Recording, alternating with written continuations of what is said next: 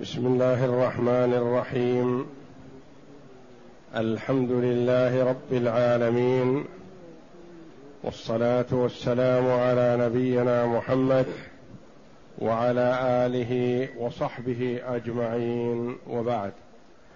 بسم الله أعوذ بالله من الشيطان الرجيم. كذبت ثمود بالنذر. فقالوا أبشرا منا واحدا نتبعه إنا إذا لفي ضلال وسعر. ألقي الذكر عليه من بيننا بل هو كذاب أشر. سيعلمون غدا من الكذاب الأشر.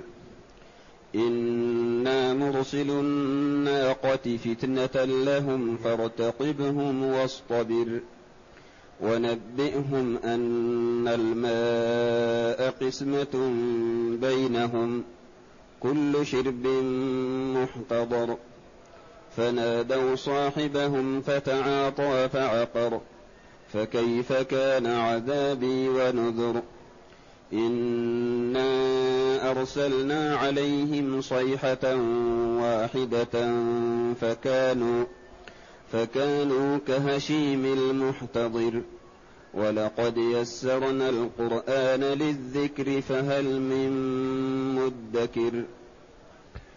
هذه الآيات الكريمة من سورة القمر.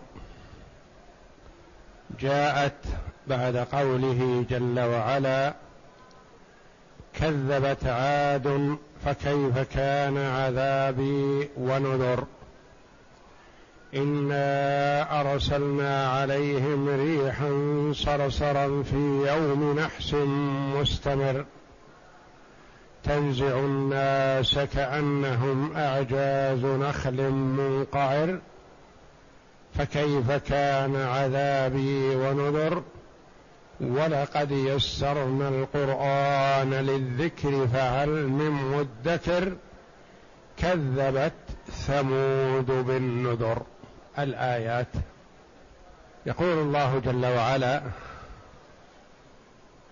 بعد ذكر عاد وتكذيبهم يقول كذبت ثمود. بالنذر وثمود القبيلة ونبيهم صالح على نبينا وعليه أفضل الصلاة والسلام. قال تعالى كذبت ثمود بالنذر هم كذبوا صالح عليه الصلاة والسلام. ومن كذب نبيا فقد كذب الأنبياء كلهم. ومن كذب رسولا فقد كذب الرسل. ومن كذب نذيرا من النذر فقد كذب النذر كلهم. لأن دعوتهم واحدة. أساس الدعوة هو الدعوة إلى توحيد الله جل وعلا. وكل الرسل والنذر والأنبياء متفقون على هذا.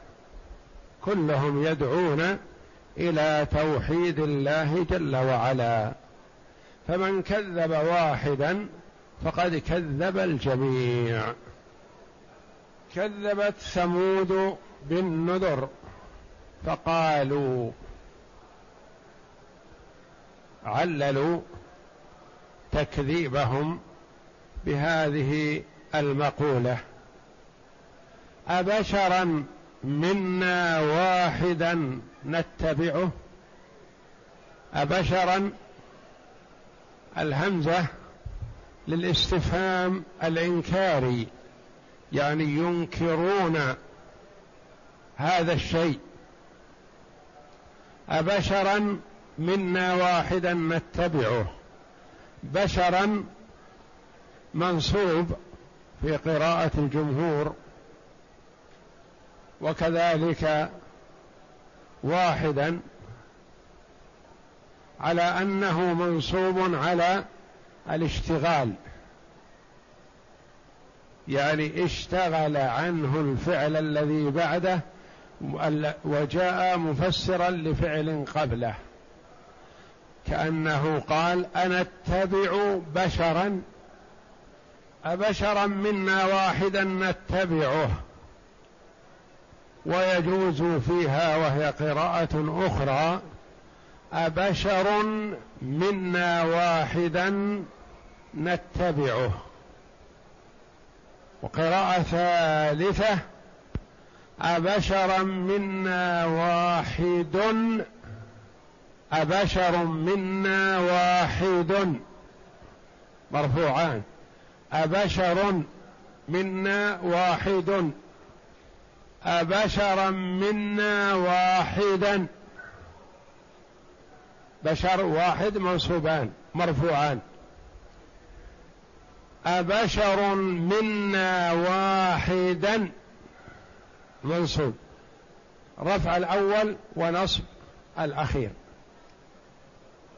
والتوجيه أبشرا منا واحدا الأبشرا منصوب على الاشتغال واحدا صفة له. أبشر منا واحد أبشر الهمزة للاستفهام وبشر مبتدأ واحد صفة له. نتبعه خبره. أبشر منا واحدا. أبشر مبتدأ. واحدا حال. والخبر نتبعه.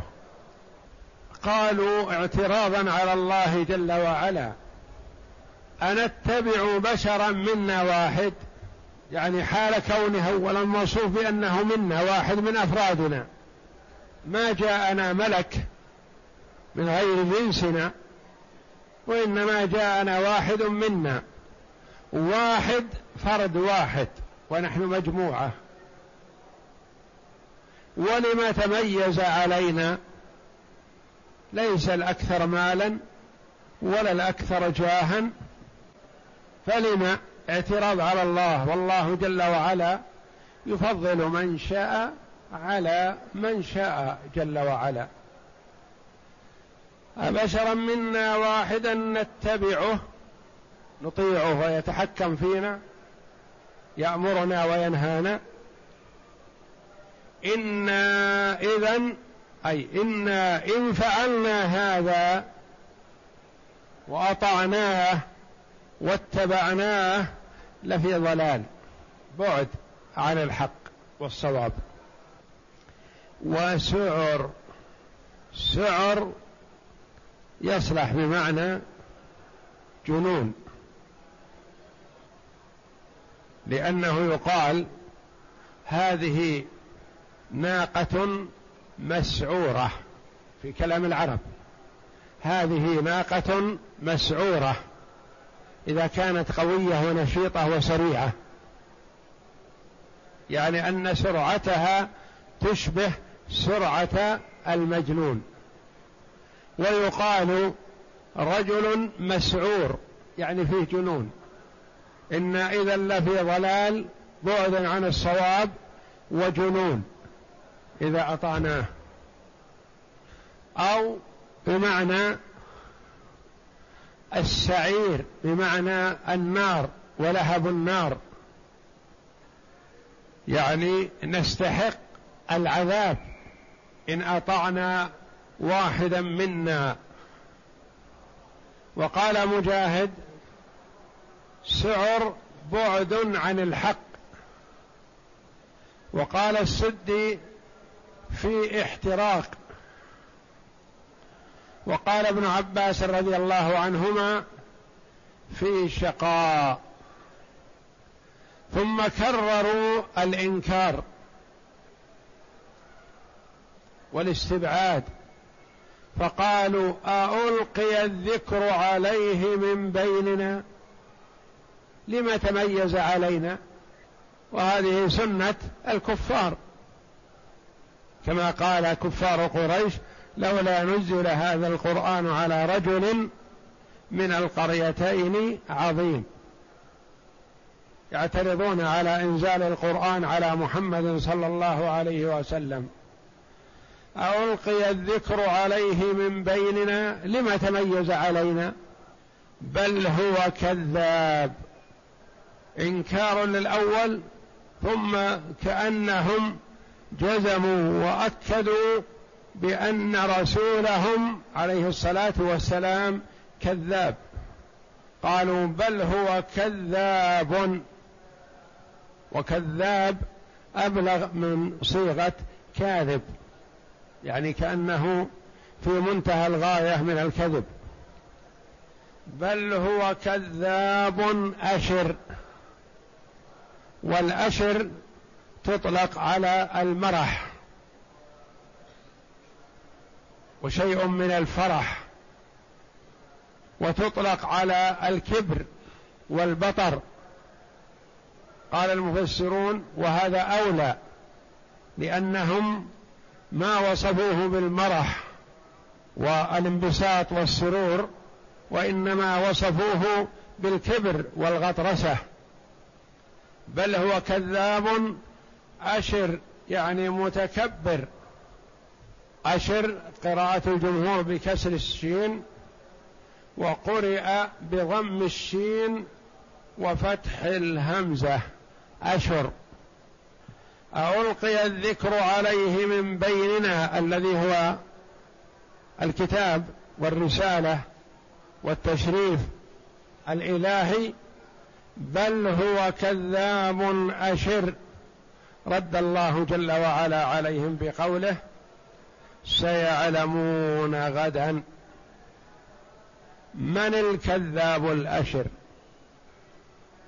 أهم هم أم صالح؟ عليه الصلاة والسلام. سيعلمون غدا. ما, ما المراد بغد؟ يأتي غد ويراد به اليوم الذي يلي اليوم الذي نحن فيه. نحن في يوم الأربعاء وغدا الخميس. ويأتي غد لما بعد اليوم سواء كان قريبا أو بعيدا. ويأتي ويراد به يوم القيامة. كما قال الله جل وعلا يا أيها الذين آمنوا اتقوا الله ولتنظر نفس ما قدمت لغد واتقوا الله يوم القيامة. سيعلمون غدا والمراد والله أعلم هنا يوم العذاب لا يوم القيامة. لأن الله جل وعلا عجل لهم العذاب. سيعلمون غدا من الكذاب الأشر من هو؟ سيظهر هذا عندما يحل بهم العذاب الذي توعدهم به صالح عليه الصلاة والسلام إن لم يؤمنوا. وهذا إخبار عن ثمود أنهم كذبوا رسولهم صالحا عليه السلام. فقالوا أبشرا منا واحدا نتبعه إنا إذا لفي ضلال وسعر. يقولون لقد خبنا وخسرنا إن سلمنا كلنا قيادنا لواحد منا. ثم تعجبوا من إلقاء الوحي عليه خاصة من دونهم ثم رموه بالكذب. فقالوا بل هو كذاب أشر. أي متجاوز في حد الكذب. قال الله تعالى سيعلمون غدا من الكذاب الأشر. وهذا تهديد لهم شديد ووعيد أكيد. إنا مرسل الناقة فتنة لهم. إنا مرسلو هذه يقول عنها المفسرون رحمهم الله مستأنفة. إيش معنى مستأنفة؟ يعني مبدأ كلام جديد. مبدأ كلام جديد. يقول الله جل وعلا إنا مرسل الناقة. يعني معطوهم هذا الطلب. هم قالوا لصالح كما ورد ندعو آلهتنا ننظر هل تستجيب ثم تدعو أنت إلهك إلهك. فدعوا آلهتهم فلم تستجب لهم بشيء وليست محلا للإجابة لأنها جمادات أو أي مخلوق لا يستطيع أن يتصرف لنفسه فضلا عن غيره بشيء. ثم قالوا لصالح إنا نريد منك شيئا. إن أعطيتنا إياه وأتيت به فذلك دليل على صدقك فإنا سنتبعك. قالوا هذه الرابية هذا المكان المرتفع صخرة متميزة عن غيرها حمراء أخرج لنا منها ناقة عشراء. تلد. اليوم أو غدا. إذا أحضرت لنا أخرجت لنا من هذه الصخرة بالذات هذه الناقة بالذات بهذه الصفة بالذات اتبعناك. فدعا صالح عليه الصلاة والسلام ربه تبارك وتعالى. طلب الاستجابة لعل الله أن يمن عليهم بالإسلام والاستجابة لصالح. فقال الله جل وعلا لصالح عليه السلام إنا مرسل الناقة فتنة لهم. مرسلوها يعني معطوهم إياها مخرجوها من حيث طلبوا من هذا المكان من هذه الصخرة الصماء الحمراء. وهذه العطية فتنة. والفتنة قد تكون خيرا وقد تكون شرا. كما قال الله جل وعلا إنما أموالكم وأولادكم فتنة. لا يقال هم خير محض ولا يقال هم شر محض بل قد يكون خير وقد يكون شر. والفتنة الابتلاء والامتحان. مثل ما يمتحن الطالب بالامتحان هذا يمتحن ويأخذ مئة في المئة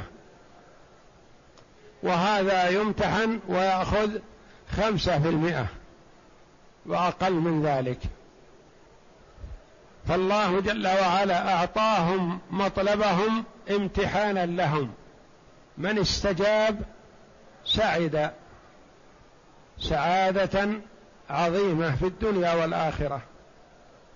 ومن رفض وأبى وكفر شقي شقاوة عظيمة في الدنيا والآخرة والعياذ بالله.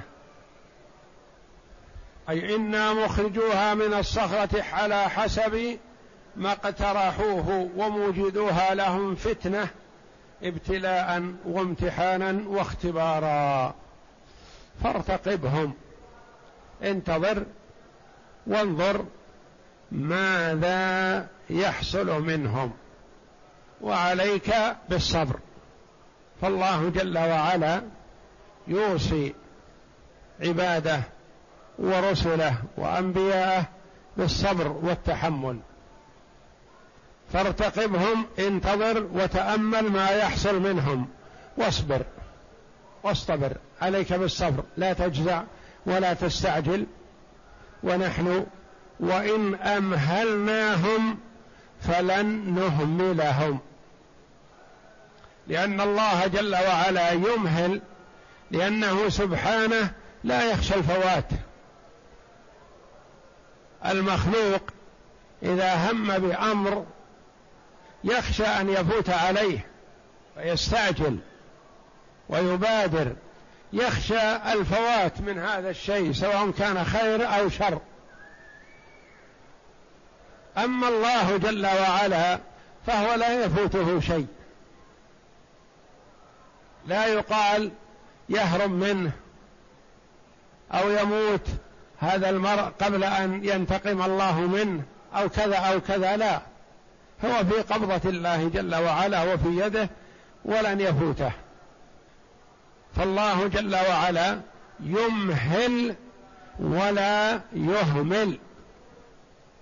يمهل عباده وينظرهم وهو غير غافل عنهم جل وعلا.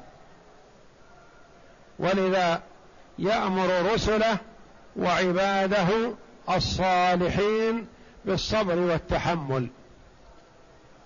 كما وصف الله جل وعلا السعداء في الدنيا والآخرة بأنهم الذين آمنوا وعملوا الصالحات وتواصوا بالحق وتواصوا بالصبر.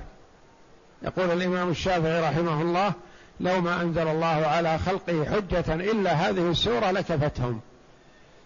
والعصر إن الإنسان لفي خسر يعني هلاك إلا الذين آمنوا وعملوا الصالحات وتواصوا بالحق وتواصوا بالصبر. اتصفوا بهذه الصفات الأربع. فارتقبهم واصطبر أي اصبر على ما يصيبك من الأذى منهم ولا تعجل حتى يأتيك أمرنا. واصطبر أصلها واصطبر. الطاء هذه مبدلة من تاء الافتعال. ونبئهم. أعطهم هذا الخبر العظيم. لأن النبأ هو الخبر العظيم. كما قال الله جل وعلا عما يتساءلون عن النبأ العظيم الذي هم فيه مختلفون. فالخبر السهل ما يقال له نبأ. وإنما النبأ الشيء المهم الخبر العظيم. نبئهم أخبرهم خبرا عظيما يهتم له ويجب أن ينتبه له ويؤخذ به. أن الماء قسمة بينهم. حينما جاءتهم الناقة قال الله جل وعلا الماء بينكم وبين الناقة. عندهم بئر واحدة ماؤها عذب. فقال الله جل وعلا لهم الناقة هذه هي آية من آيات الله ليست كالنوق العادية. فهي ترد يوما بعد يوم وإذا وردت شربت الماء كله.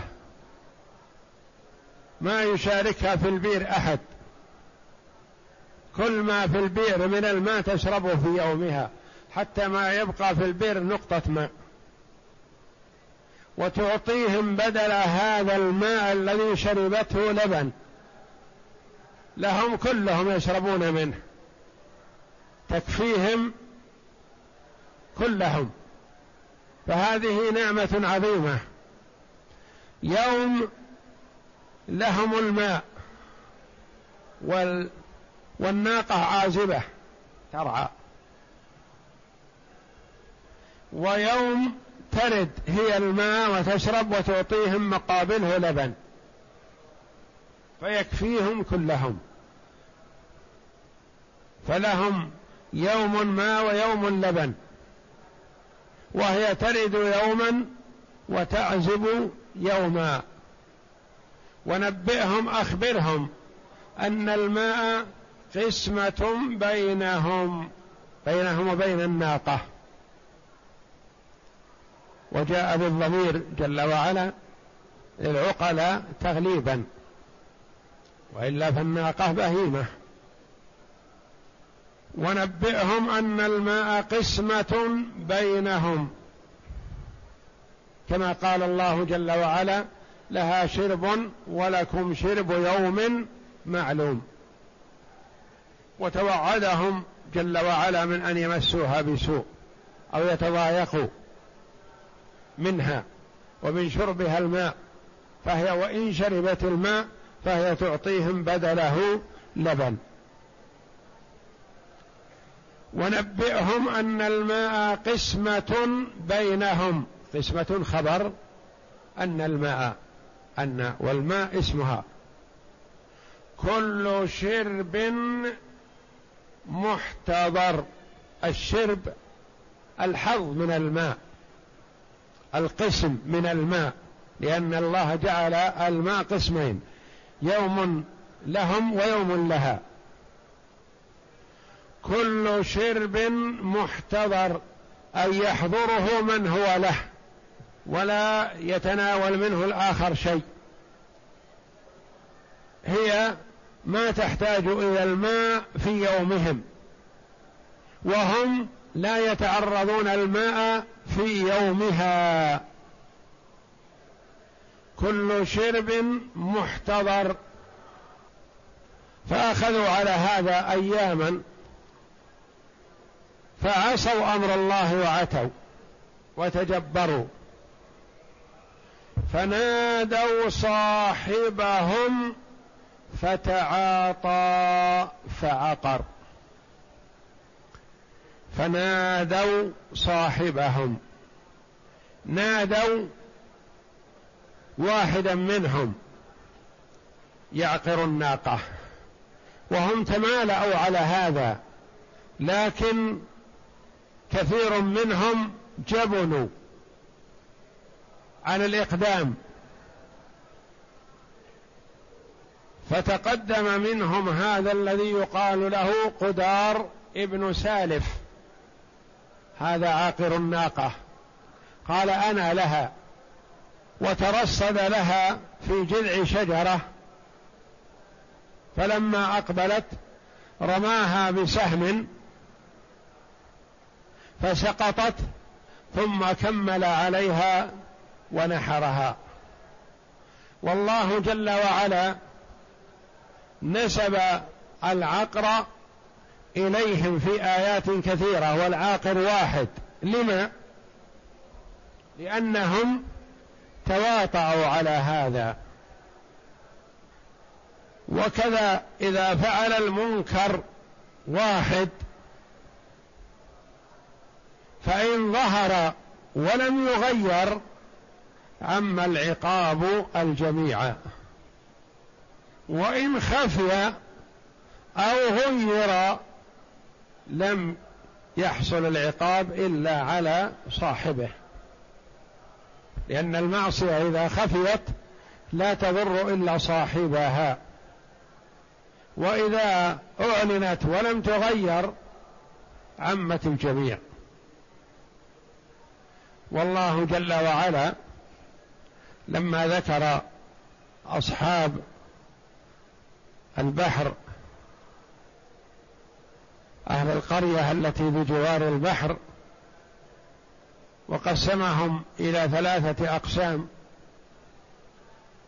قسم وقع في المعصية وقسم نهى والله جل وعلا عاملهم بما يستحقون. فمن وقع بالمعصية ذكر الله جل وعلا أنه مسخهم قردة وخنازير. ومن غير المنكر ذكر الله جل وعلا نجاته وسعادته. ومن سكت سكت الله جل وعلا عنه. واسألهم عن القرية التي كانت حاضرة البحر الآية. والآيات بعدها. فنادوا صاحبهم أي دعوه وألحوا عليه وأكدوا عليه ورغبوا منه في ذلك وهم أحجموا. لا خوفا من الله جل وعلا لأن المرء إذا أحجم عن المعصية خوفا من الله جل وعلا رحمه الله. أما إذا ترك المعصية عجزا عن الإتيان بها أو رغبة في أن يأتي بها لكن ما استطاع استحق العقوبة والعياذ بالله. فنادوا صاحبهم فتعاطى فعقر. تعاطى فيها شيء من الافتعال فيها شيء من التباطؤ. كأنهم كل واحد منهم يقول أنت لها يا فلان. فأقدم هذا الشقي على ما تأخر عنه صحبه فتعاطى فعقر. قال بعض المفسرين يفهم من كلمة تعاطى أن كل واحد منهم يحب أن يدفعها إلى صاحبه وأن يتولاها غيره وهو راض بها ويحب الإتيان بها لكنه يحب أن يتولاها غيره. فتعاطى فعقر يعني عقر الناقه وقتلها. رماها بسهم ثم نحرها. قال ابن إسحاق رحمه الله كمن لها في أصل شجرة على طريقها فرماها بسهم فانتظم به عضلة ساقها ثم شد عليها بالسيف فكسر عرقوبها ثم نحرها موافقة لهم يعني استجابة لطلب صحبه وجماعته. فكيف كان عذابي ونذر؟ سؤال يسأل به عن الحال. الله جل وعلا عذبهم فهو جل وعلا يقول أكان عذابهم هذا في محله وهذا إلزام لكفار قريش بأن يقولوا نعم لأن الله جل وعلا لا يعذب إلا من يستحق العذاب فكيف كان عذابي ونذر؟ أهو واقع موقعة؟ نعم. وفي هذا بشارة وتسلية للنبي صلى الله عليه وسلم. وفيه نذاره وتخويف لكفار قريش. بأنكم إن استمررتم على ما أنتم عليه من الكفر والتكذيب أتاكم مثل ما أتى من قبلكم من الأمم الذين كذبوا أنبياءهم. ثم بين جل وعلا عذابهم ما هو فقال انا ارسلنا عليهم صيحه واحدة. قال عطاء يريد صيحه جبريل. صاح بهم في اليوم الرابع من عقر الناقه. قال تمتعوا في ذلكم ثلاثة أيام. ذلك وعد غير مكذوب. فلما كان صبيحه اليوم الرابع صاح بهم جبريل صيحه. ما اهلكهم الله جل وعلا بخسف ولا مسخ ولا ارسال نار عليهم وإنما صيحة واحدة. أكدها بأنها صيحة واحدة ما استمرت. صاح بهم صيحة واحدة فأصبحوا كهشيم المحتضر كالحشيش اليابس. صيحة واحدة فالله جل وعلا يعذب من شاء بما شاء من خلقه. قد يكون العذاب بالشيء الذي يسر به الإنسان ويفرح. كعذاب عاد. لما رأوا ما في السماء قالوا هذا عارض ممطرنا لأنهم أرسلوا جماعة من عندهم من الأحقاف إلى البيت الحرام هنا يدعون الله بالسقيا فلما رأوا ما أضلهم من العذاب والظلمة قالوا هذا عارض ممطرنا جماعتنا الذين ذهبوا إلى هناك دعوا الله فاستجاب لهم وهذه الاستجابة جاءت قبل أن يعودوا وأولئك الوفد الذين جاءوا. للدعاء بيت الله الحرام وجدوا في الطريق من يسقيهم الخمر وتغنيهم القينات فنسوا جماعتهم وجلسوا. عنده يشربون الخمر ويستمعون اللهو لأنهم أناس عصاة. إنا أرسلنا عليهم صيحة واحدة صاح بهم جبريل صيحة واحدة. فكانوا كهشيم المحتضر. هشيم المحتضر الرجل إذا أراد أن يتخذ حظيرة لغنمه مثلا يأخذ من الحشيش والشوك والعشب وكذا ويضعها ظلال لغنمه عن حر الشمس وبرد آه، البراد القارص. فما تساقط منها من هذه الحظيرة تدوسه الغنم بأرجلها هذا هو الهشيم. اليابس. أصبحوا بصيحة جبريل عليه الصلاة والسلام بهم كهذا الحشيش اليابس. فكانوا كهشيم المحتضر. ثم بين الله جل وعلا ما امتن به على العباد في قوله ولقد يسرنا القرآن للذكر فهل من مدكر؟ يسرناه سهلناه. هل من متعب؟ هل من مستجيب لنداء الله؟ ولولا أن الله جل وعلا يسره وسهله ما استطاع المخلوق أن يتكلم بكلام الخالق. لأن القرآن كلام الله جل وعلا. وكلام الله جل وعلا صفة من صفاته. والمخلوق لا يستطيع أن يحيط أو أن يدرك صفة من صفات الباري جل وعلا. لكن الله جل وعلا من لطفه بعباده ورحمته بهم أن يسر لهم القرآن وسهله عليهم. وكما تقدم يقرأه العربي والعجمي والكبير والصغير والرجل والمرأة بسهولة ويسر. والأعجمي يقرأه قراءة حسنة فإذا خاطبته بكلمة واحدة عربية ما فهم ما تقول. والقرآن ينطلق فيه. وهذا من تيسير الله جل وعلا وتسهيله. ولقد يسرنا القرآن للذكر فهل من مدكر؟ فهل من متعظ؟ هل من مستجيب؟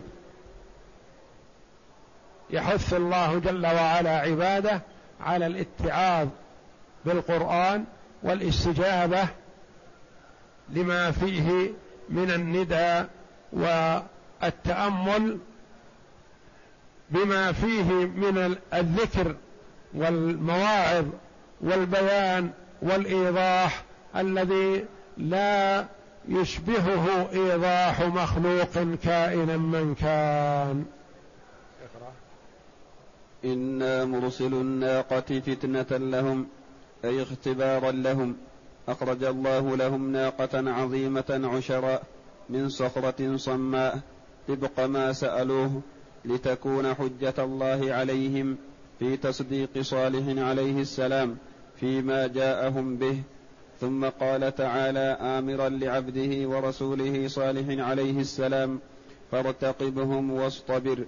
أي انتظر ما يؤول إليه أمرهم واصبر عليهم فإن العاقبة لك والنصر في الدنيا والآخرة. ونبئهم أن الماء قسمة بينهم أي يوم لهم ويوم للناقة كقوله تعالى قال هذه ناقة لها شرب ولكم شرب يوم معلوم. وقوله تعالى كل شرب محتضر. قال مجاهد إذا غابت حضروا الماء وإذا جاءت حضروا اللبن. ثم قال تعالى فنادوا صاحبهم فتعاطى فعقر. قال المفسرون هو عاقر الناقة واسمه قدال بن سالف وكان أشقى قومه. كقوله إذ انبعث أشقاها فتعاطى أي خسر. فعقر فكيف كان عذابي ونذر؟ أي فعاقبتهم فكيف كان عقابي لهم على كفرهم بي وتكذيبهم رسولي. إنا أرسلنا عليهم صيحة واحدة فكانوا كهشيم المحتضر. أي فبادوا عن آخرهم لم تبق منهم باقية. وخمدوا وهمدوا كما يهمد وييبس الزرع والنبات. قاله غير واحد من المفسرين. والمحتضر قال السدي هو المرعى بالصحراء حين ييبس ويحترق وتسفيه الريح. وقال ابن زيد كانت العرب يجعلون حضارا على الإبل والمواشي من من من من ييبس الشوك فهو المراد من قوله كهشيم المحتضر. وقال سعيد بن جبير هشيم المحتضر هو التراب المتناثر من الحائط. والله أعلم وصلى الله وسلم وبارك على عبده ورسول نبينا محمد وعلى آله وصحبه أجمعين.